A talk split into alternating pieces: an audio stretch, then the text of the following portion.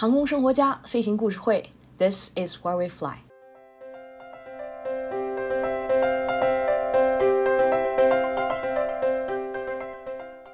前段时间有个电视节目叫《三十而已》，像我这么不喜欢肥皂剧，而且已经过了 三十岁的人，当然没有看了。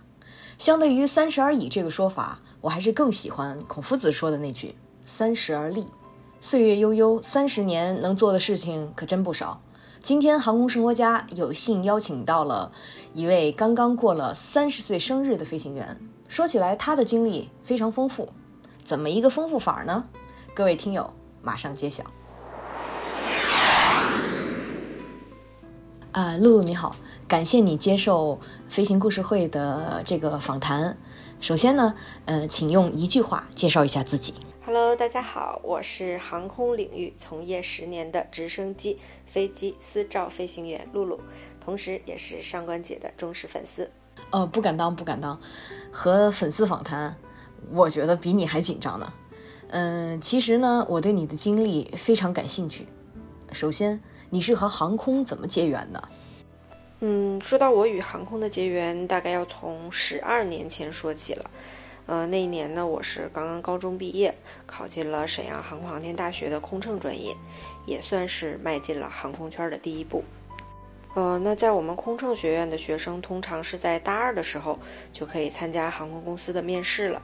然后也是正巧在那一年呢，空军来到我们学院定向招收首长专机的乘务员，然后我很幸运啊，通过了层层的筛选，成为了空军的第一批女性执招士官。嗯，然后入伍之后呢，也是经历了严格的军事训练和专业训练，成为了一名专机乘务员。哇，专机乘务员啊，这样你就开始了你的军旅生涯了。嗯，可能当过兵的人都知道，在部队的生活其实是很枯燥乏味的。然后在我的军旅生涯中呢，我觉得最快乐的就是每次去执行飞行任务，呃，可以去看外面的世界，也可以去享受云上的时光。然后每一次透过舷窗去看不同的风景和千姿百态的云朵的时候，都让我觉得更加热爱这片蓝天。然后我是在二零一三年底的时候退伍了，就再一次加入了这个求职大军。嗯，然后这一次呢，我是进入了通航。那我第一次知道通航的时候，还是在部队。嗯，我记得特别清楚，那时候是从《北京青年报》上面看到的一则二十万就能学飞行的报道，才知道原来老百姓也是可以学飞机的，于是我就动心了。没错，动心很重要，行动也很重要。后来我就面试上了我上一家公司天津拓航，然后在斗正机场一待就是七年。其实我原本是以公费招飞的身份进的公司，但是由于一些个人原因，最终转为了市场和管理的岗位。其实说到这儿，我还要特别感谢我之前的老板窦总，嗯，在这些年里呢，也是给了我这样的同行小白很多锻炼的机会与平台，培养我成为了一名直升机和飞机的双照飞行员。那我虽然不以飞行为职业，但却收获了比职业飞行员更多的经验收获。那我这些年呢，除了飞行培训及娱乐市场之外，也作为跳伞基地的运营人，见证了国内高空跳伞的发展历程。这也就是我这十年来的从业故事了。嗯，说起跳伞，我有一个球友大月。呃，前不久终于体验了一把，而且他还想什么时候自己能 solo 着跳呢？呃，正在朝这个目标努力。嗯，你觉得飞行和跳伞是什么关系呢？嗯，如果说飞行和跳伞的关系，我觉得跳伞就是飞行的一部分吧。可能说到飞行，大家第一个想到的就是开飞机，但实际上在我看来呢，飞行就是离开地球表面。那不管你是开飞机、开火箭、跳伞、飞翼装还是热气球，只要你翱翔在这片天空中，那都属于飞行。尤其是高空跳伞啊，你可以经历一段自由落体的时间，这是在其他的极限运动中都体验不到的感觉。我有过一次跳伞的经历，呃，那种感觉我觉得真的是太美妙了，就像是自己插上翅膀漂浮在云间的样子。说起来，我还没有跳过伞。嗯，看看等待一个合适的时机，什么时候去体验一下。刚才你说到的飞行就是离开地球表面，啊，我太喜欢这个说法了。嗯，因为你现在已经是一个会飞的飞行员了，拿到了私照，我就想问问一下，你觉得会飞行之前和成为飞行员之后有没有什么变化呢？我觉得会飞与不会飞之间是隔着一道墙的。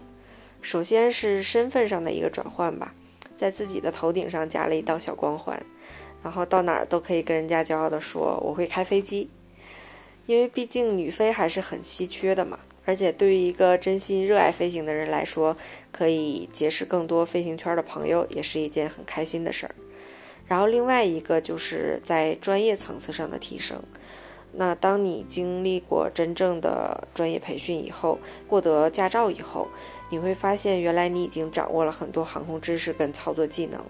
呃，这个是要比原来纸上谈兵理解的更加深刻。那也是对我的通航职业生涯起到了很大的帮助作用。那在飞行训练中有没有给你留下非常深刻印象的趣闻？我们就爱听故事。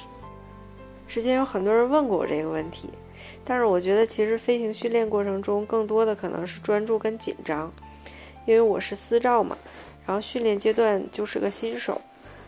嗯，你看这个陌生的座舱环境啊，注意力分配呀，以及偶尔被教员指点一二，就几乎没有精力去关注飞行以外的东西，更多的就是想在有限的飞行时间里边，争取学到更多知识，然后吸取到更多知识。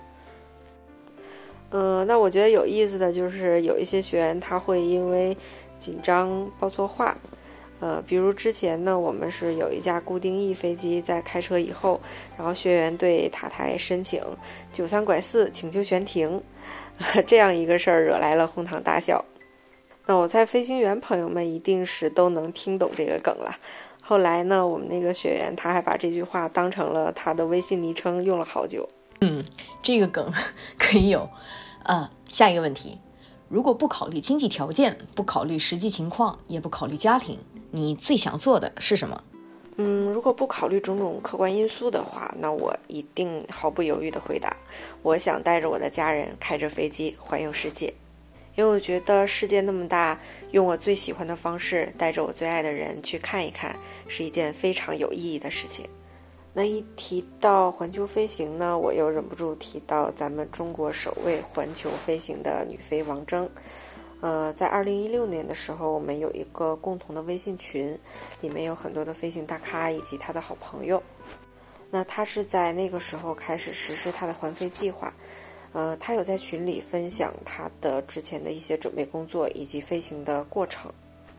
在那个时候，我就对这位身材瘦瘦的姐姐充满了敬佩之情。那在她完成环飞以后呢，我还在群里面和我的朋友们打趣说：“呃，以后我也要环飞。”然后我就跟他们说：“你们一定要给我加油啊！”那当然，这个只是一句玩笑话。其实以我的实力和飞行水平来说，还远远达不到。不过我就觉得，先给自己立一个不切实际的小目标，万一哪天就实现了呢？本次访谈的最后一个问题，对于刚刚参加工作或者是还在学校奋斗的后辈们，你有什么建议和想要对他们说的话吗？那我觉得我还是很羡慕还在学校或者是初入社会的弟弟妹妹们，因为他们的青春才刚刚绽放。嗯，但是我给大家的建议是，其实可以留给自己一两年的时间去尝试，去做喜欢的事儿或者擅长的事儿，然后最终呢，去慎重的选择最适合自己做的事儿。因为人生的每一个岔路口都是一次选择的机会，但是你的每一次选择都会带你走一段不一样的人生轨迹。我觉得不管是好的还是坏的，都是。你所拥有的、你所经历的。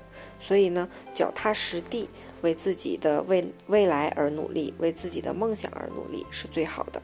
然后保持年少时的无所畏惧，相信美好的未来一定是属于你们的。航空生活家飞行故事会，This is where we fly。本期嘉宾王露露，主播上官，剪辑方旺，推广郑倩，助理小小星宇。咱们下期节目不见不散。拜拜。